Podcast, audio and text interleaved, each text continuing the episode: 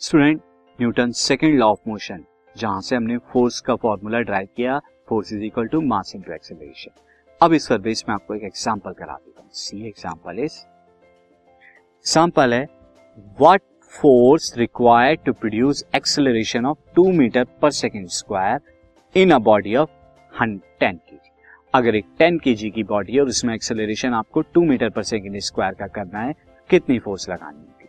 Student ये बहुत मैंने सिंपल एग्जांपल लिया है ताकि आपको कैलकुलेट करना आ जाए।